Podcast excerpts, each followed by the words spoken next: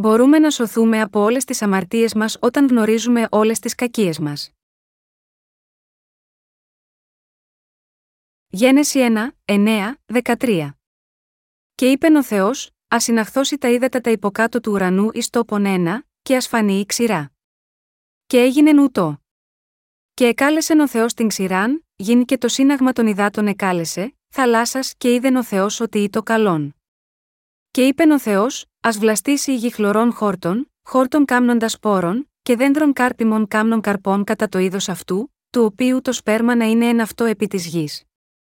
Και έγινεν ούτω. Και ευλάστησεν η γη χλωρών χόρτων, χόρτων κάμνοντας σπόρων κατά το είδος αυτού, και δέντρων κάμνων καρπών, του οποίου το σπέρμα είναι εν αυτό κατά το είδος αυτού, και είδεν ο Θεός ότι ήτο καλόν.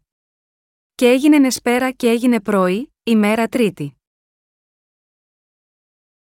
Το μήνυμα από τη σημερινή περικοπή της Αγίας Γραφής είναι ότι ο καθένας πρέπει να γνωρίζει την κακία του και να παράγει τον καρπό της σωτηρίας. Όλοι γεννήθηκαν με αμαρτία από τη στιγμή που ήρθαν σε αυτόν τον κόσμο και ως εκ τούτου όλοι οι άνθρωποι δεν μπορούν παρά να πράττουν αμέτρητες παραβάσεις σε όλη τη διάρκεια της ζωής τους. Ο Θεός λοιπόν ήθελε να συνειδητοποιήσουμε και να γνωρίσουμε τη δική μας κακία και να κατανοήσουμε την αλήθεια του Ευαγγελίου του ύδατος και του πνεύματος που μας έχει δώσει. Τώρα, για να φτάσουμε στην πίστη του Ευαγγελίου του ύδατος και του πνεύματος που δόθηκε από τον Ιησού Χριστό, πρέπει πρώτα να συνειδητοποιήσουμε τη δική μας κακία. Η πραγματικότητα είναι ότι οι περισσότεροι άνθρωποι συνεχίζουν τη ζωή τους αγνοώντας εντελώς την κακία τους. Εξαιτίας της δικής μας δικαιοσύνης έχουμε εγκαταλείψει τον Θεό. Δεν μπορούμε να αναγνωρίσουμε τους πονηρούς εαυτούς μας, γιατί είμαστε υπερβολικά αυτοδικαιωμένοι. Αν θέλουμε να σωθούμε από όλες τις αμαρτίες μας, πρέπει πρώτα να δούμε τη δική μας κακία και πρέπει επίσης να γνωρίζουμε τη δικαιοσύνη του Θεού και να πιστέψουμε σε αυτήν. Με άλλα λόγια, για να ξεπληθούν οι άνθρωποι από τις κακίες τους και τις αμαρτίες τους, πρέπει να κοιτάξουν προς την αλήθεια του Ευαγγελίου του ύδατος και του πνεύματος και να πιστέψουν σε αυτή. Ο καθένας πρέπει να καταλάβει τον βδελιρό εαυτό του και την κακία του, να γονατίσει ενώπιον του Θεού, να ζητήσει τη βοήθειά του και να πιστέψει στο Ευαγγέλιο του ύδατος και του πνεύματος που μας έδωσε ο Κύριος. Μόνο τότε μπορεί να σωθεί. Για να γίνει αυτό, πρέπει πρώτα να αναγνωρίσουμε τον κακό εαυτό μας. Ο λόγος του Θεού είναι ο λόγος της αλήθειας που μας σώζει από την αμαρτία. Σε όσους αναγνωρίζουν την αλήθεια του Θεού, ο Κύριος φέρνει τη σωτηρία και τους δίνει τη δυνατότητα να παράγουν πολλούς καρπούς πίστης.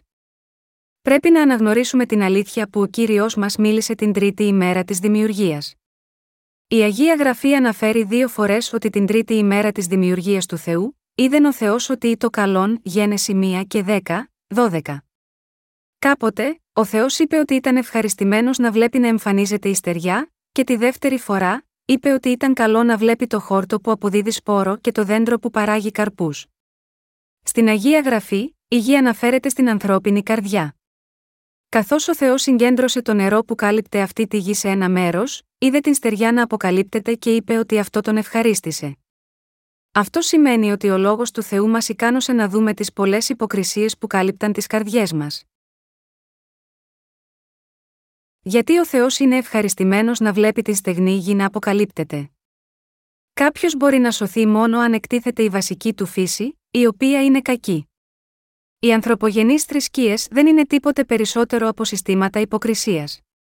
Με άλλα λόγια, καθώς οι άνθρωποι έχουν τυλίξει τη θεμελιώδη κακία τους με το κάλυμα υποκρισίας που ονομάζεται θρησκεία, οι ίδιοι δεν συνειδητοποιούν ότι είναι όλοι τους κακοί. Έτσι, οι άνθρωποι δεν μπορούν να δουν τον αληθινό τους εαυτό, που είναι γεμάτος αμαρτία, και έχουν πέσει σε μια μεγάλη αυταπάτη, θεωρώντας τον εαυτό τους ενάρετο.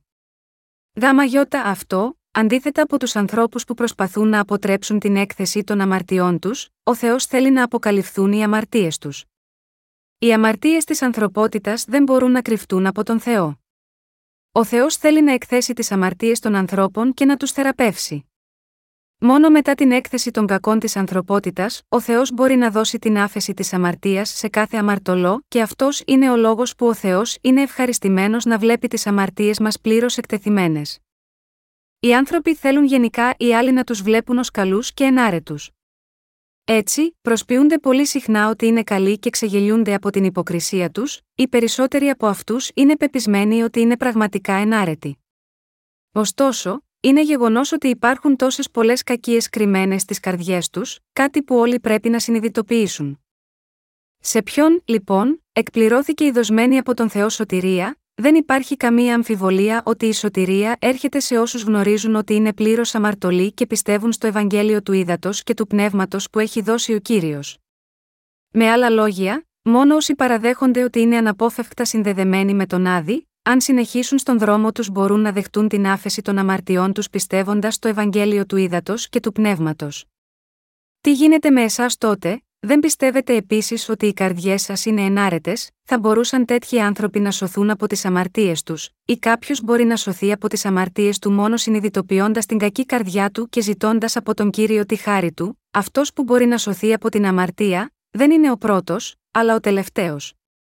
Δυστυχώς, όμως, δεν υπάρχουν πολλοί άνθρωποι που να γνωρίζουν και να παραδέχονται τη θεμελιώδη κακία των καρδιών τους. Ο Θεός είπε: «Η καρδία είναι απατηλή υπέρ πάντα και σφόδρα διεφθαρμένη, της δύναται να γνωρίσει αυτήν», Ιερεμίας 17, 9. Είπε επίσης το Μάρκος 7, 21, 23, «Διότι έσωθεν εκ της καρδίας των ανθρώπων εξέρχονται οι διαλογισμοί οι κακοί, μοιχείε, πορνίε, φόνοι, κλοπέ, πλεονεξίε, πονηρίε, δόλος, ασέλγεια, βλέμμα πονηρών, βλασφημία, υπερηφανία, αφροσύνη, πάντα ταύτα τα πονηρά έσωθεν εξέρχονται και μολύνουση των άνθρωπων». Οι σαρκικές σκέψεις των ανθρώπων μπορεί να είναι μόνο κακές. Από τη φύση, οι άνθρωποι είναι δολοφόνοι, μοιχοί και διεφθαρμένα όντα.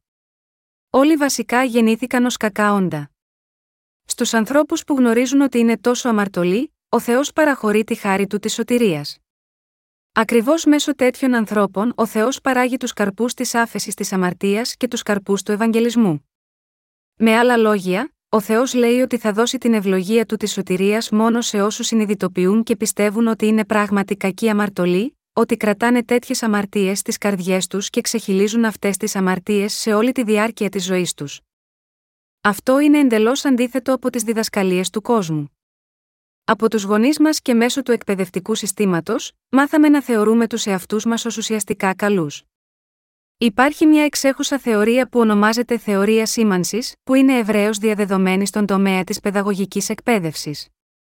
Αυτή η θεωρία υποστηρίζει ότι εάν ένα παιδί είχε χαρακτηριστεί ως ψεύτης από τους γονείς ή τους δασκάλους του, το παιδί θα γίνει ψεύτης, και ότι αν ένα παιδί είχε χαρακτηριστεί ως καλό αγόρι, τότε πιθανότατα όταν μεγαλώσει θα γίνει άνδρας με καλό χαρακτήρα. Αλλά αυτή η θεωρία εξηγεί μόνο το φαινόμενο των υποκριτικών ανθρώπινων συμπεριφορών και δεν μπορεί να εξηγήσει την πραγματική φύση των ανθρώπων. Η θρησκεία δεν είναι διαφορετική, όλες οι θρησκείες μιλούν για την καλοσύνη και τη δικαιοσύνη της ανθρωπότητας. Οι πιο κακοί άνθρωποι σε αυτόν τον κόσμο είναι όσοι κρύβουν τις κακίες τους με ψεύτικες αρετές, υποκρισία. Όσοι πιστεύουν στον χριστιανισμό απλά ως θρησκεία, είναι τέτοιοι άνθρωποι. Επειδή δεν ξέρουν βασικά τους εαυτούς τους, δεν δέχονται το Ευαγγέλιο του Θεού που θα τους σώσει από όλες τις αμαρτίες τους πράγματι, μακριά από την αποδοχή αυτού του αληθινού Ευαγγελίου, κηρύττουν στην πραγματικότητα ψεύτικα Ευαγγέλια που δίνουν έμφαση μόνο στις δικές τους δίκαιες πράξεις. Ως εκ τούτου, οι χειρότεροι εχθροί του Θεού σίγμα, αυτόν τον κόσμο, που αντιστέκονται περισσότερο, δεν είναι άλλοι απ' αυτούς τους χριστιανούς που δεν έχουν αναγεννηθεί. Διαφωνούν, και όμως, οι άνθρωποι δεν έχουν τουλάχιστον μία ή δύο αρετές. Ο λόγος των γραφών της αλήθειας, όμως, δηλώνει ότι οι άνθρωποι δεν έχουν απολύτως τίποτε ενάρετο. Ρωμαίους 3, 10, 12. Πρέπει λοιπόν να αναγνωρίσουμε πρώτα τον αληθινό εαυτό μας, συνειδητοποιώντας πως οι καρδιές μας είναι γεμάτες με τόσες αρκικές σκέψεις. Η Αγία Γραφή γράφει πως όταν άρχισε την τρίτη ημέρα η δημιουργία των ουρανών και της γης, αυτή η γη ήταν καλυμμένη με νερό. Αυτό το νερό εδώ αναφέρεται στο νερό που ήταν κάτω από το στερέωμα. Μερικές φορές, ακόμα και το νερό που είναι κάτω από το στερέωμα μπορεί να φαίνεται καθαρό. Ωστόσο, ο πυθμένος στο βάθος του, που είναι κρυμμένος από το νερό, είναι στην πραγματικότητα πολύ βρώμικος. Μόνο όταν εκτίθεται ο βρώμικος πυθμένας, ο Θεός μπορεί να καθαρίσει αυτό το έδαφος, και αυτή είναι η αιτία για την οποία είπε την τρίτη ημέρα, ας φανεί η ξηρά. Αυτό υπονοεί ότι καθώς η βασική φύση της ανθρωπότητας είναι στην πραγματικότητα κακή, ο Θεός θέλει να αναγνωρίσουμε και να παραδεχτούμε τις παραβάσεις μας. Ο Ιησούς Χριστός ήρθε να καλέσει όλους τους αμαρτωλούς και να τους σώσει από κάθε αμαρτία. Ο Κύριος μας είπε: «Δεν ήλθον διά να καλέσω δικαίους, αλλά αμαρτωλούσης μετάνοιαν Λουκάς 5 και 32. Ο Θεός είπε ότι οι κακές σκέψεις, μοιχείες, πορνίες, δολοφονίες, κλοπές, απληστία, λαγνία, ανοησία, υπερηφάνεια και ούτω καθεξής, έχουν όλα κληρονομηθεί στην ανθρωπότητα και ότι εμείς όλοι έχουμε τέτοιες βρώμικες καρδιές. Ο Θεός δεν μπορεί να παράγει κανένα καρπό από κάποιον που δεν αποκαλύπτει πλήρως την αμαρτία του ενώπιον του Λόγου του Θεού. Αλλά αν κάποιος ξέρει ότι δεν έχει καμία αξία από μόνος του και ότι δεν είναι τίποτε περισσότερο από ένας αμαρτωλός, τότε αυτός μπορεί να συναντήσει τον Ιησού Χριστό και να αναγεννηθεί. Σε ποιον έρχεται η δοσμένη από τον Θεό σωτηρία? Η σωτηρία της δοσμένης από τον Θεό άφεσης της αμαρτίας προέρχεται μόνο από εκείνους που πιστεύουν στο Ευαγγέλιο του ύδατος και του πνεύματος.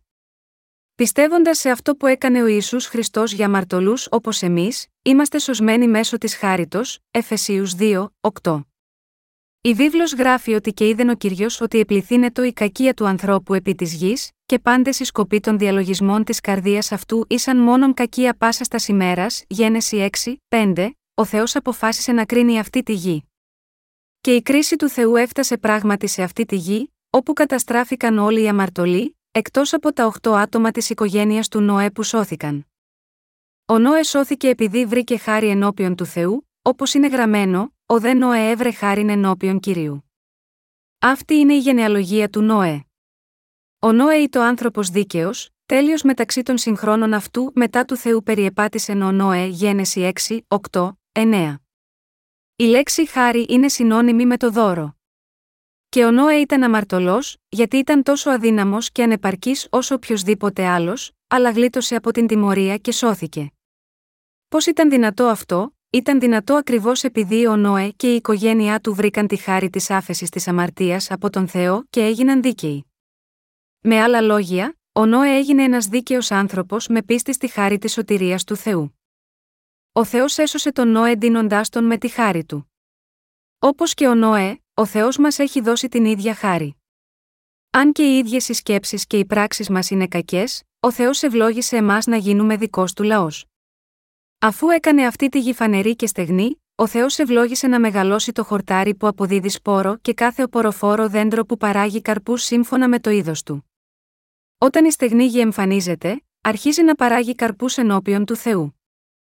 Με άλλα λόγια, οι άνθρωποι αναγεννιούνται από τις αμαρτίες τους αναγνωρίζοντας πρώτα ότι είναι αμαρτωλοί προορισμένοι για τον Άδη και δεύτερον πιστεύοντας τον Ιησού Χριστό, ο οποίος ήρθε με την αλήθεια του ύδατος και του πνεύματος και έχει σώσει τους αμαρτωλούς από την αμαρτία. Εάν συνειδητοποιήσουμε την αμαρτωλή μας κατάσταση και βγάλουμε τη μάσκα της υποκρισίας που καλύπτει τις καρδιές μας, μπορούμε και εμείς να δεχτούμε την άφεση των αμαρτιών μας και να παράγουμε κάθε καλό καρπό, αποδεχόμενοι τον Λόγο του Θεού και πιστεύοντας σε Αυτόν. Ο Θεός απεχθάνεται τους υποκριτές. Αυτοί που προσποιούνται ότι είναι ενάρετοι ενώπιον του Θεού, δεν γνωρίζουν την αλήθεια της αναγέννησης από το νερό και το πνεύμα. Οι θρησκόληπτοι, που κρύβουν τις κακίες τους πίσω από τα ευγενικά χαμόγελα τους, είναι τυπικοί υποκριτές. Γιατί υποκρίνονται συνεχώς? Επειδή θέλουν να κρύψουν το γεγονός ότι οι ίδιοι είναι αμαρτωλοί που προορίζονται για τον Άδη. Δεν ακούνε τον Λόγο του Θεού ούτε δέχονται τη φωνή της συνείδησής τους, προσποιούνται ότι είναι δίκαιοι άνθρωποι, παρόλο που είναι αμαρτωλοί. Επειδή δεν παραδέχονται το γεγονός ότι θα ριχτούν στον Άδη εξαιτίας των αμαρτιών τους, ούτε έχουν επιθυμία να δεχτούν την άφεση των αμαρτιών τους. Αυτή είναι η αιτία για την οποία αψηφούν το Ευαγγέλιο του ύδατος και του πνεύματος. Υπάρχουν πάρα πολλοί άνθρωποι σε αυτόν τον κόσμο που λανθασμένα πιστεύουν ότι είναι πραγματικά καλοί. Όσοι βρίσκονται κάτω από αυτή την ψευδαίσθηση, του να θεωρούν τους εαυτούς τους ενάρετους ενώπιον του Θεού, δηλαδή όσοι δεν παραδέχονται στον Θεό ότι είναι κακοί αμαρτωλοί, είναι όλοι τους υποκριτές. Όσοι καυχόνται στην υποκρισία τους και αναζητούν την πίστη που βασίζεται στα έργα, είναι υποκριτές που δεν ακολουθούν την αλήθεια της αναγέννησης που ικανοποιεί πραγματικά τον Κύριο, αλλά ικανοποιούν μόνο τη δική τους δικαιοσύνη. Ο Θεός απεχθάνεται την υποκρισία της ανθρωπότητας, δηλαδή, απεχθάνεται τις ψεύτικες αρετές. Πρέπει λοιπόν να συνειδητοποιήσετε εδώ ότι η ψεύτικη ανθρώπινη καλοσύνη είναι μια θανάσιμη αμαρτία που στέκεται ενάντια στην αληθινή καλοσύνη του Θεού και οδηγεί κάποιον στον Άδη. Για τους ανθρώπους το να προσπαθούν να καλύψουν όλη τους την κακία με την υποκρισία τους, είναι σαν να καλύπτουν τα μάτια τους για να μην βλέπουν κανένα κακό. Όταν χύσετε μία σταγόνα από ένα μπουκάλι σάλτσας σόγιας, αυτό που χύνεται είναι σάλτσας σόγιας. Το καθαρό νερό δεν χύνεται από ένα μπουκάλι γεμάτο με σάλτσα σόγιας. Παρόμοια, όταν η ίδια η ανθρωπότητα είναι βρώμικη και άσεμνη, πώς θα μπορούσε να βγει κάποιο καλό από αυτήν? Επομένως, οι άνθρωποι πρέπει πρώτα να ομολογήσουν την κακία τους στον Θεό, να πιστέψουν στη βίβλο που είναι ο Λόγος του Θεού, και έτσι να καθαριστούν εξ ολοκλήρου από όλες τις αμαρτίες τους και να γίνουν λευκοί σαν το χιόνι. Και μόλις λάβουν την άφεση των αμαρτιών τους και γίνουν δίκαιοι, δεν θα πρέπει πλέον να ακολουθούν την υποκρισία της ανθρωπότητας, αλλά θα πρέπει να ακολουθούν μόνο τον Λόγο του Θεού με πίστη. Μπορούμε να παραμερίσουμε κάθε υποκρισία της ανθρωπότητας και να ακολουθήσουμε μόνο το Ευαγγέλιο της πραγματικής αλήθειας που μας δίνει με τη δικαιοσύνη του Θεού, μόνο όταν παραδεχτούμε ότι έχουμε την τάση να πράττουμε αμαρτία μέχρι την ημέρα που θα πεθάνουμε. Συγχριστιανοί μου, ακόμα και όσοι έχουν σωθεί από όλες τις αμαρτίες τους πιστεύοντας το Ευαγγέλιο του ύδατος και του πνεύματος, πρέπει να αναγνωρίσουν ότι όσον αφορά τη σάρκα τους, εξακολουθούν να είναι κακοί και βρώμικοι. Σε όσους παραδέχονται τον κακό τους εαυτό πιστεύοντας τον λόγο της αλήθειας του Θεού, ο Θεός αποκαλύπτει τη δόξα του και παράγει τον καρπό της δικαιοσύνης. Αντίθετα, οι αμαρτωλοί που δεν πιστεύουν στον λόγο του Θεού ακριβώς όπως είναι, δεν παράγουν κανένα δίκαιο καρπό της αληθινής καλοσύνης του Θεού. Είμαστε υποχρεωμένοι να αναγνωρίσουμε τους εαυτούς μας ως άσεμνα, βρώμικα και άθλια όντα, όχι επειδή έχουμε πράγματι πράξει όλες αυτές τις παραβάσεις με τις πράξεις μας. Αντίθετα, επειδή πιστεύουμε στον λόγο του Θεού όταν σκεφτόμαστε αυτόν τον λόγο, είμαστε υποχρεωμένοι να παραδεχτούμε ότι είμαστε κακοί άνθρωποι. Η δικαιοσύνη του Θεού στηρίζεται στο Ευαγγέλιο του ύδατος και του πνεύματος. Όλοι εμείς είμαστε κακοί άνθρωποι από τη φύση, αλλά επειδή αποδεχθήκαμε το Ευαγγέλιο της σωτηρίας, το Ευαγγέλιο της άφεσης της αμαρτίας, σωθήκαμε και τώρα ζούμε τη ζωή μας ως δίκαιοι άνθρωποι. Με αυτόν τον τρόπο οι σωσμένοι αφήνουν κατά μέρος την υποκρισία τους και κηρύττουν τη δικαιοσύνη του Ιησού Χριστού, γιατί μόνο αυτή η δικαιοσύνη του Ιησού Χριστού ζει τώρα μέσα τους. Έχοντας δεχτεί την άφεση των αμαρτιών μας, όταν παραδεχόμαστε ότι εξακολουθούμε να είμαστε κακοί, από τότε και ύστερα γινόμαστε τα όργανα της δικαιοσύνης που χρησιμοποιούνται για τα δίκαια έργα του Θεού. Ο Θεός δεν στηρίζει προσδοκίες στην υποκρισία της ανθρωπότητας. Η υποκρισία δεν είναι τίποτε άλλο από απλή απάτη. Επομένως, καμία προσδοκία δεν μπορεί ποτέ να στηριχτεί. Η θρησκεία είναι επίσης ένας σωρός υποκρισίας και έτσι ο Θεός δεν έχει καμία προσδοκία από αυτήν. Η υποκρισία οδηγεί σε αυτοκαταστροφή. Η υποκρισία είναι αμαρτία. Είναι το εμπόδιο που εμποδίζει τις ευλογίες του Θεού. Είναι μια κατάρα. Η υποκρισία είναι ο τρόπος για να σας καταραστεί ο Θεός. Αν κάποιος θέλει να λάβει τις ευλογίες του Θεού, πρέπει να αποστασιοποιηθεί από την υποκρισία. Η υποκρισία πρέπει να εγκαταλειφθεί, διότι καταστρέφει την ψυχή κάποιου.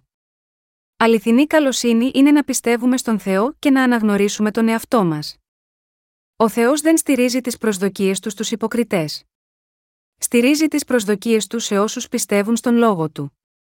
Η Εκκλησία του Θεού επίσης δεν στηρίζει καμία προσδοκία στην υποκρισία της ανθρωπότητας. Δεν στηρίζουμε προσδοκίες σε άλλους ανθρώπους, ανεξάρτητα από το ποιοι μπορεί να είναι. Αυτό συμβαίνει επειδή η σάρκα της ανθρωπότητας είναι γεμάτη με υποκρισία. Δεδομένου ότι η σάρκα του καθενός είναι η ίδια, είναι ψευδέστηση να σκεφτόμαστε, δεν είμαι σαν αυτόν τον άνθρωπο.